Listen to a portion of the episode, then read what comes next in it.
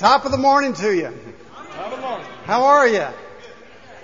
Well, it's good to see you in church. Uh, my name is Steve. I happen to have the privilege of being pastor of this great church, and I also have the privilege of welcoming you this morning. So, welcome, and we'll say more about that in just a minute. Uh, in the worship folder you were given is this card. And you don't need to get it now, but we'd like for you to fill that out, and when the offering is taken at the end of the day, please put that in the offering. And if you're a guest with us, that's really all we want back from you. I'd like to send you a letter that says more about First Baptist Church and just welcome you through the mail. So if you could be thinking about filling that card out today. Anybody get upset when they came to church today? Uh, no, I'm, I, uh, this actually is my third anniversary here. I started three years ago, 2003, the last Sunday of August. And so, so this is a special day to me. It may be my last day here, but, uh, I want to say thanks to the young people, the junior and senior hires. Give them a round of appreciation. They've helped me out today. So uh, I said, come in and trash the church. Now, I think they need practice, you know. They, they tried, but it's just hard to do. But anyhow, I appreciate their help and you may want to thank them. We are glad you're here today. I also did something I've never done before, at least I don't think I have. I rode my bike to church today. Save a little gas. So uh, that was kind of cool. It's going to be a little warm going home, but uh, anyhow, that was good. We're glad you're in worship today. I think it's going to be an important day as you begin the week. And uh, one of the things the Bible says, if you want to have friends, you must show yourself friendly. And so I'd like to give you the chance right now. Just turn around and greet a couple people, be friendly, stick out your hand, and say top of the morning to you. Thanks. Early this month, Joyce and I were at the World Mission Conference in Green Lake, Wisconsin at our American Baptist Assembly. And it's just a delightful time as we meet people from around the world, hear what God is doing around the world, and uh, catch up with friends and missionaries, and we had a great time. One afternoon, Joyce said, I'm going to the uh, Worldwide Gifts store and just look through it. Do you want to come? And I said, No, I don't think I will. I'll wait outside. So she went into the Worldwide Gifts store and went shopping, and I sat down at a table outside in a patio and uh, was just doing nothing. And as I looked down at the table, there was a book. And the book said, The Best Preaching on Earth. And I said, Wow, there'll probably be sermons by Billy Graham and just famous, well known preachers. I can always read something like that. So I pulled it out and began to flip through it. And it was obviously a book somebody had read and done a lot of highlighting in. And uh, as I flipped through it, I realized it wasn't what I expected. It was actually a collection of sermons, and here's what the second part of the title says The Best Preaching on Earth Sermons on Caring for Creation. Now my eyes really lit up because I was sitting there in early August and I said, Oh, I'm preaching about creation in a few Sundays, and uh, this is wonderful. So I began looking through the book, and there were article, a sermon by John Stott in there, some stuff by Gordon MacDonald, uh, Howard Snyder, Ron Sider, uh, and people I hadn't heard of, all on caring for creation. Now, I grew up in church. I've heard thousands of sermons. I don't recall ever in church in my life hearing a preacher give a sermon on our responsibility of caring for creation. I've never heard one. And as I thought about this Sunday, I was a little bit uh, oh, what would I say? I just knew I didn't have as many resources as normal. You know, I preached on prayer last week. I mean, we can all get up and preach on prayer. There's just lots of stuff. But care for creation, what am I going to say? Now, I've preached on the subject before, but not much. And I'd never heard a sermon on caring for creation in my life. Now, let me ask a question. I'll ask you to raise your hand. How many of you would say, Steve, I'm with you. I've never heard a sermon on caring for God's earth, on caring for creation. How many of you are with me? Oh, that's good. That's good. So I can say today, you're going to hear the best sermon you've ever heard on earth. I'm confident of that. And that really makes me feel good to preach the best sermon you've ever heard on earth. Wow. Uh, this could be a long sermon. I've been reading through sermons this week. You know, I've got six or eight, ten that I've read here. Uh, so I'm trying to get it all into this one today. we are going through our value statement, and I'm I'd like for you to find this sheet in your worship folder. Kind of wave it at me here. By the way, wasn't that just great singing today? I don't know about you, but uh, that was marvelous. Thank you. Uh, on the front side of this, there's a list of First Baptist Church mission, vision, and values, and there are eight value statements, and we've been going through those this summer. the last one I want to read to you. And this last one is here because Steve insisted. I said, we've got to say something as a value in our church about our stewardship. Now, we think of stewardship in the church, and uh, when I say stewardship, Dale, what do you think of usually? Caring. Caring? Oh, that was the wrong. Who, what else do you think of? Money. Yeah, we generally. Thank you, Tom. You bailed me out.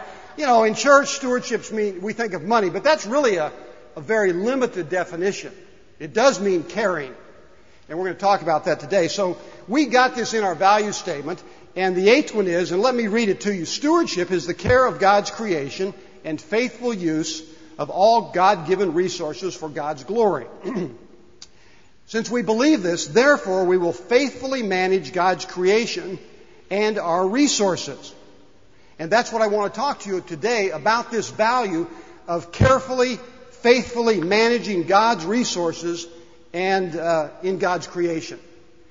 Now, I don't know if you're familiar with this custom. I think most of you are, but uh, I'll say God is good. What do you say? All the time, and I'll say all the time. Okay, let's go through that. God is good. All the time. Good. And I, I think this is a good uh, topic for us to talk about this morning. And what I want to do is really two things. I want to spend most of our time talking about four truths from the Bible. This is what the Bible says, kind of teaching. And I want to teach you four truths. And then at the end of that, say, so what? What are we going to do about this? What does it really mean? And then we'll go through the second half more quickly, but that's where the rubber meets the road. That's the application part. So fair enough, that's what we're going to do. And I'll invite you to follow along on uh, the back of this. Now, I thought it might be helpful to illustrate with a circle. You've got a circle there on the back. So, this is sort of a circle.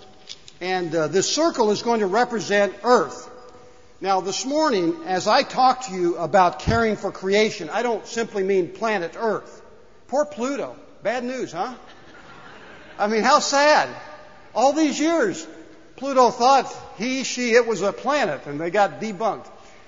Anyhow, when I speak of Earth, we're not just talking about the planet Earth, we're talking about all of creation, the universe the sun, the moon, the stars. You, you understand that. But anyhow, this will represent Earth. And probably, and I don't know if everybody can see this, but you'll get the idea. I'm going to put up two words, and you might write two words on yours good and bad. Now, when you think about your worldview, and you only get two choices, you don't have to answer me, but as you think about the universe or creation, do you primarily think it's good or do you primarily think it's bad? You need to make a choice.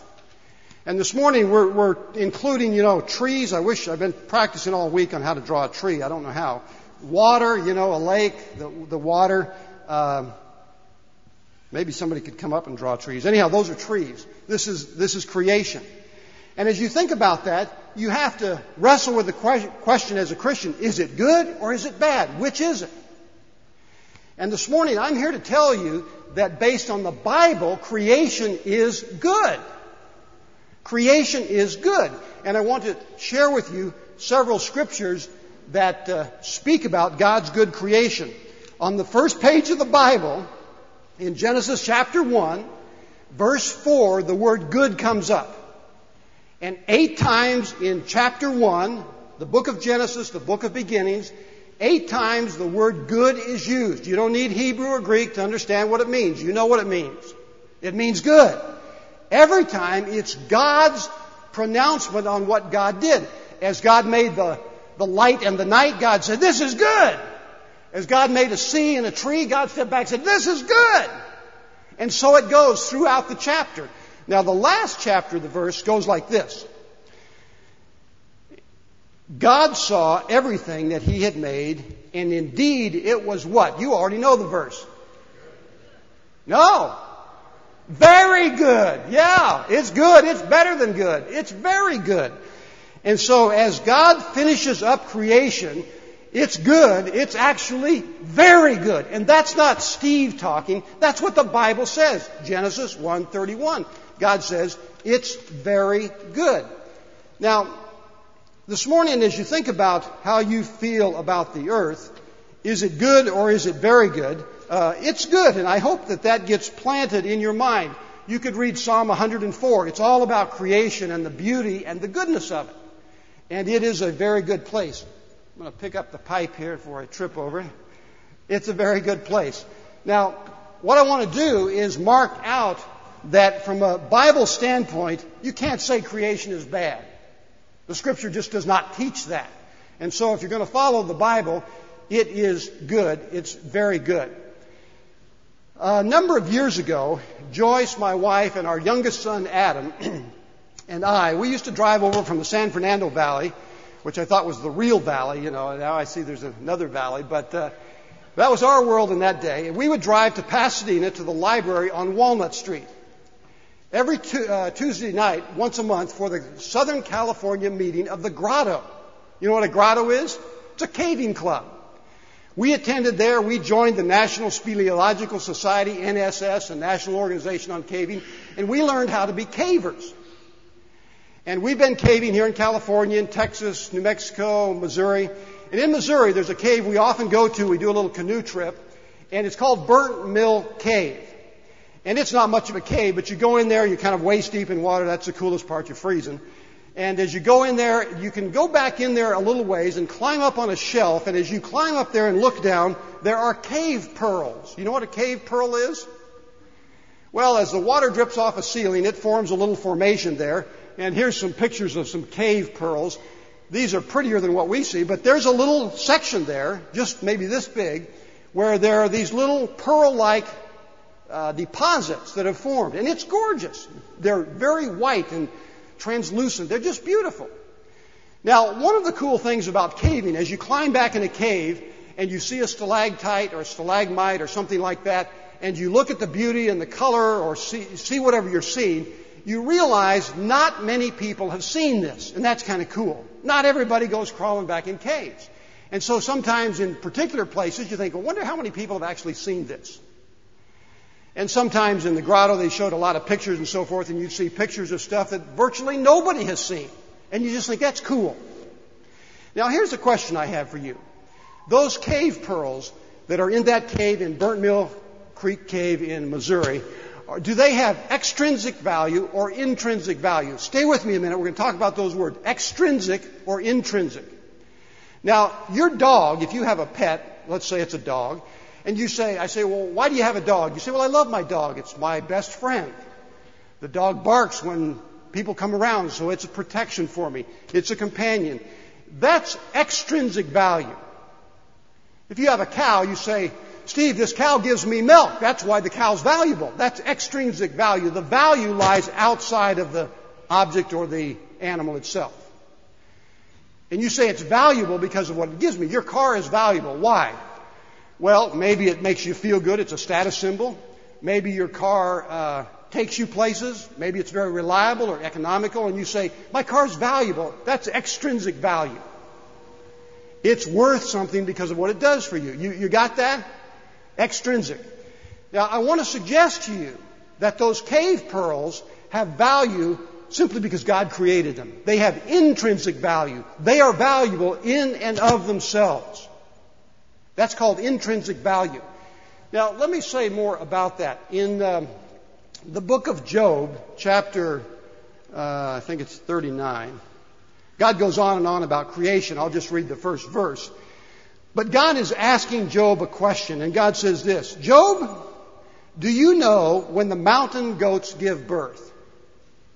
Do you observe the calving of the deer? What do you think Job has to say in answer to that? No. No. Now, here's the question.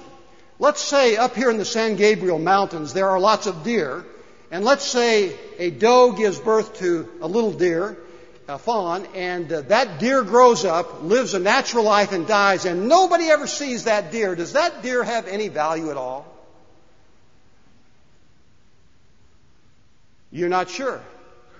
Well, I'm, see, there we go. To whom? What do you mean? I'm here to say, because creation is good, that deer is valuable because the whole point of, Job 39, God is saying, Job, whether you see it or not, it's valuable because A, God created it, and it has worth all of itself, all of its own. It has intrinsic worth. And I want you to remember that word this morning because creation has value simply because God created it. It doesn't matter whether it gives something to you or not. And that's why Jesus said God sees every sparrow that falls to the ground and dies. Can you get your head around that? God knows that doe gave birth to that fawn and so forth. And it has value, not because of what we get out of it, that's extrinsic, but because God created it like that.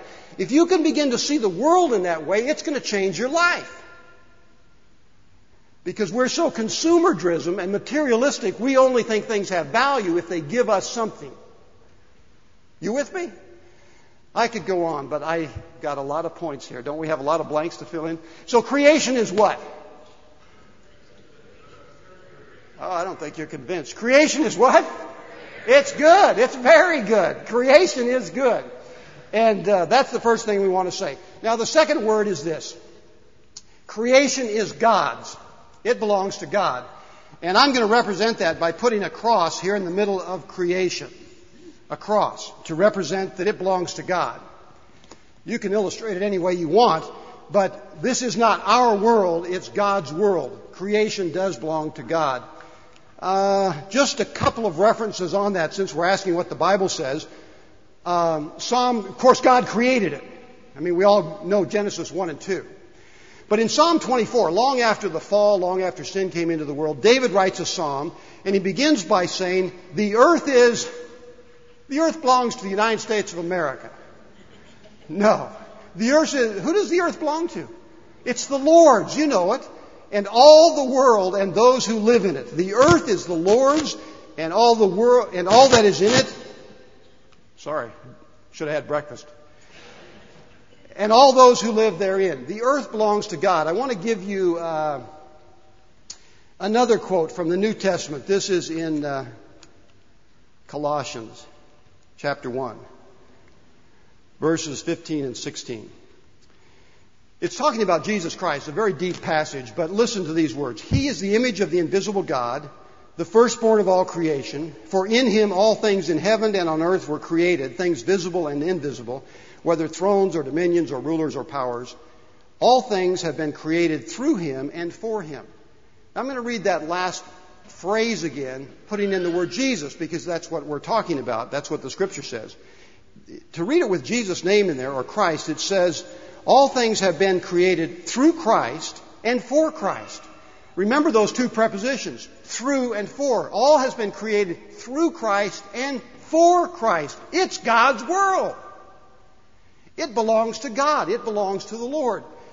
Um, one other verse, the most famous verse perhaps in the New Testament is what? John 3:16. For God so loved the world that God gave his one and only son that whosoever believeth in him, King James there, shall not perish but have everlasting life. How does it start? God so loved the world. And we need to let that settle with us. If you grew up like me in church, there's an old uh, song that's kind of a hand clapping, knee slapping song. Uh, I don't know if Paul can play the banjo or not, but uh, it would be good. I don't think he'd be willing to accompany me either, but uh, anyhow, it goes like this. Uh, raise your hand if you know this. I won't invite you up to sing with me. That's a promise. This world is not my home, I'm just a passing through. My treasures are laid up somewhere beyond the blue. The angels beckon me from heaven's open door, and I can't feel at home in this world anymore. And it goes on. You want more? No, she says, stop, stop. Pull the plug. This world is not my home, and I can't feel at home in this world anymore. Is that true? Now, I'm not speaking from the Bible here. This is just Steve. I love this world. I love it. I mean, I love getting up, and most of the time I'm just uh, thrilled to be alive, to eat food, to see the deer. I saw a mountain, and uh, I saw a bear on the mountain the other day biking. That's for another sermon. But uh, deer, bear, to see the wildlife, to see the streams. Why, just uh, just this uh, morning, Lisa and I were standing out in the courtyard. It'd be worth your walk to the fountain, and there's a little rosebud sticking out of a rose bush there that's uh, gorgeous. I mean, just look at that for a while. I love this world. It's a great world. But some of us grew up thinking there's something wrong with this world and not loving the world. Some of us grew up thinking, you know, the world's going to hell in a handbasket. We just need to get on the lifeboat and get out of here. Jesus is going to burn it up anyhow, right? And as we think about that, we fail to realize God gave us this place. It's God's. And it's precious. Now, I know some of you are thinking, well, Steve, doesn't the Bible say, do not love the world? 1 John 2.15? Well, it does. What are we going to do about that? John 3:16, written by John, says, God so loved the world. John, 1 John 2:15, written by John, says, do not love the world. What are we talking about? Well, this morning we're talking about creation. Sun, moon, stars, all that creation is. God loves it. God made it. It belongs to God. When John says, in a more narrow sense, do not love the world, he's not talking about the ground upon which we walk. He's not talking about creation. He's talking about the world system. Republicans, Democrats, materialism, consumerism. He says, if you're going to be a follower of Jesus, you have to follow Jesus' way. Don't love the world's way, the systems of this world. Don't get into that. You've got to go God's way. Do you un- are we with we together on that? So when the word world is used, be careful how you think about it. Because John is using it in a very narrow sense about all these isms. And he says, don't love all those isms of the world. As a follower of Jesus, you're going to go Jesus' way, not the world's way, the system's way. There are lots of ways. So I think enough about that. It's God's world, and uh, we want to put down the truth. Creation is good. Creation is God's. Now we've got one other one. Um, I'm going to put some people up here. People are in the world. I love drawing people. I'm good. See them? Easy. Wow, right. Um, now, this is, uh, forgive me, I'm a preacher, and uh, we like the outline to be clever, so the next word would have to start with what? A G. That's right, you're with me. Creation is gunked up. Gunked up. You know what that means, right? It's really not a Bible word, but uh, it's gunked up. Let's look again at a couple scriptures. I put down a bunch of them you can look up later, but I want to I want to read one scripture and see if this sounds like it's describing 3,000 years ago or today. Hear the word of the Lord, O people of Israel. Could I say, O people of America? For the Lord has an indictment against the inhabitants of the land. There is no faithfulness or loyalty and no knowledge of God in the land swearing, lying, and murder, stealing, adultery, all break out. Bloodshed follows bloodshed.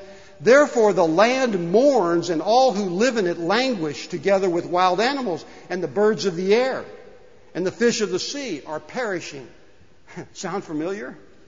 Wow, that's in Hosea.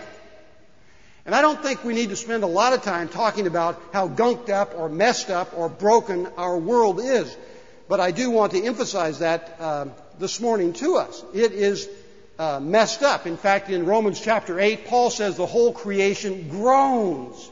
And we groan under the weight of sin, of our bro- brokenness. And so this morning, as you look at the world, I didn't know whether to, I don't know how to put gunked up on there. You may just want to mess up the stream or have the leaves drop off the trees or something like that. But the world is messed up. And uh, we need to remember that. It's it's a problem.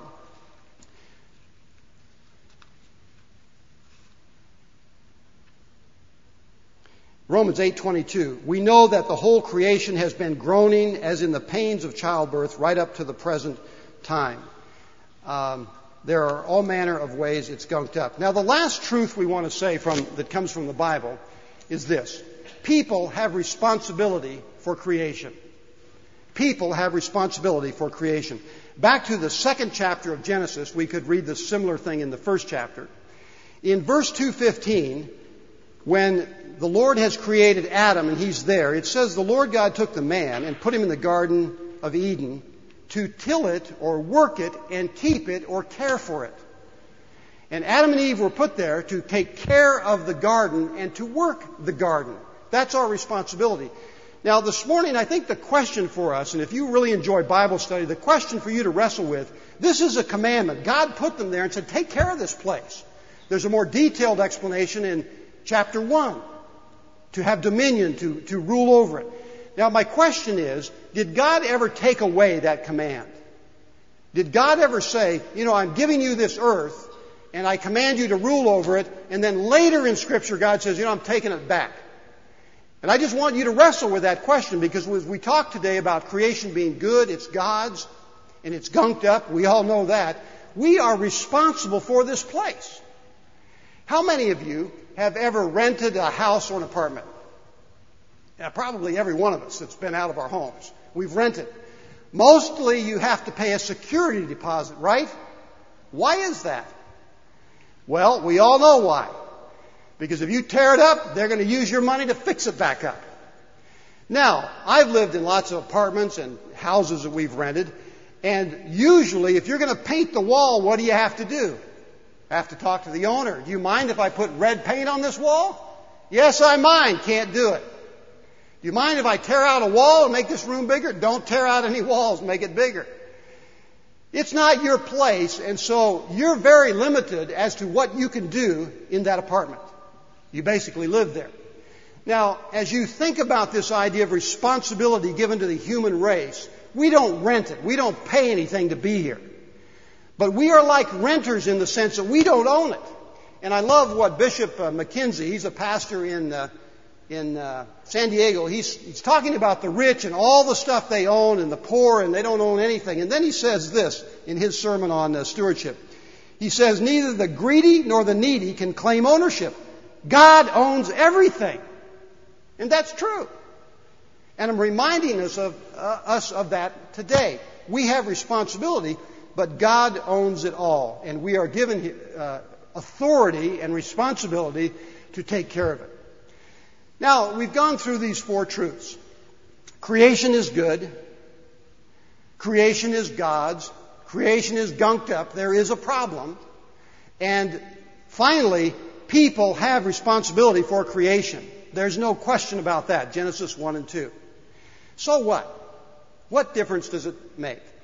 And I want to take these final few moments to challenge you to think with me about so what? If this is a value of our church, What's it mean for us? And the first so what is this? I think it means confession. It means confession. Confess your lack of care for creation. Now I want to take a break here and you're going to help me. But to get you started, confession means our lack of care for creation.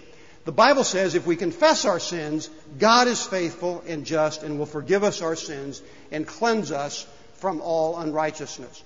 Now, as a church, you don't know this, you weren't, don't have the same responsibilities that I do, but when I became pastor here three years ago, I noticed we got a lot of refrigerators. Refrigerators take a lot of energy. So I had the maintenance person, I said, count how many refrigerators, refrigerators we have. And it was either 11, 12, or 13. I don't remember which. And I realized that Sunday school teachers thought, I need a refrigerator in my room. If I bring a cold drink, I need to keep it cold on Sunday morning. Of course, it runs six and a half days of the week not being used. There were freezers here full of somebody else's food. I mean, it was amazing. And I said, we're going to start unplugging. We don't really need 13 refrigerators, do we? In this building. Now, you see, as a Christian, I think that's just irresponsible to use up energy like that that we don't need. I mean, I think that's a Christian value.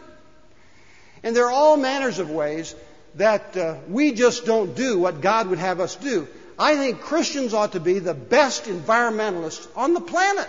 It's ours. God gave it to us. We ought to triumph that sound and glory in earth and say, let's do a good job of taking care of it. Now, oftentimes Christians are the most negative people on earth, and we don't want anything to do with those who are trying to help the earth. Just this week, and I wished I'd have brought it along, there was an article in the LA Times about how much cleaner the air is in, in LA than it used to be. You realize that, don't you? We're making tremendous progress in cleaning up the air in LA and other cities. We should celebrate that. We should say, let's do more, let's do better. Lake Michigan, where we used to fish a lot, the fish were so bad you couldn't eat them. You can now eat them now, if you're careful. It's getting better. So we are making some progress in these areas. But confess our sins. What would we confess? What, what do you think? I'm going to give uh, some opportunity for feedback. What are some sins that we need to confess? Leave the water running. You're shaving and it just runs and runs and runs. All kinds of waste. Throwing away leftovers. You know, I started doing it and I about got tired of it, but you know, the paper comes, what? In a plastic bag. Did you ever hang on to those and see how quickly they pile up? I mean, what do you do with them? Use them. You can use them. You can recycle them. Don't just throw them in the trash with everything else. And in recycling, we've sort of gotten into that, but there's a lot can be done in that area. That's your Christian responsibility, by the way, to separate the glass and the plastic and so forth. We've also reduced dramatically the landfill waste here in Southern California. Maybe that's what the article was about. I don't remember. 10%? Yeah. What else do we need to confess? Oh, Lord. Yeah, there are lots of times I can ride my bike or walk instead of driving the car, using too much gas. People are dying in Iraq because we need gas. What else? Yeah, walking by trash, putting trash on the street. Yeah. The way we vote. Do you, when you look at a candidate, do you take care about how they uh, care for the earth and what our environmental policies are? The, wor- the world is getting warmer, folks. That's a fact. You don't need to debate it. Do you care when you vote? There are lots of ways, and we need to pause and confess our sins uh, for the things that we have done that are not uh, friendly to God's earth. Well, let me let me wrap this up. Now, we need to confess our lack of care for creation, and I hope that because of today, you're sensitized to ways in which we have not been caring and ways in which we can start caring. Secondly, uh, be a custodian of creation custodian, caretaker, steward, I don't know what, manager, put whatever word in there you like, but be a custodian of creation. You and I have responsibility for this place. Um, I put down two words there. Responsibility, that means taking care, and interdependency, that means to recognize we're all in this together. And if bad things happen in China or a nuclear waste plant blows up in Russia, those fumes can blow over here and we can smell them and, and uh, inhale them. We're all in this together. Plants, animals, people, we're in it together, folks. And we need to recognize that interdependency. So be a custodian of creation. And lastly, be compassionate towards creation. If you love God, you will love God's creation. The, the reality is, Scripture says, and back to 1 John, that uh, if you don't love your sister or brother here on earth, what's, it, what's the follow up? You don't love God. Because John says, How can you say you love God whom you've not seen? when you don't love your fellow human being. That's the rationale. Well, I would like to say, how can you say you, you love God, but you don't love God's creation? And so recognize that we need compassion towards creation. Now, I realize that some of us are sitting there and say, well, Steve, one person can't make a difference. You know, I don't set our energy policies. I don't uh, have to do with global warming. I don't work in a factory that pollutes. Or, you know, I, and so you may be thinking, I can't make any difference. Really? One person can't make a difference. Well, I'd like to say one person can. Two people can. Three people can. You can make a difference if you will let God get a hold of your heart and you'll decide, God, this is what I'm going to do. Because I can make a difference in your world in demonstrating that as a follower of Jesus, I love creation and I'm going to care for it. Will you care for creation? How will you care for creation?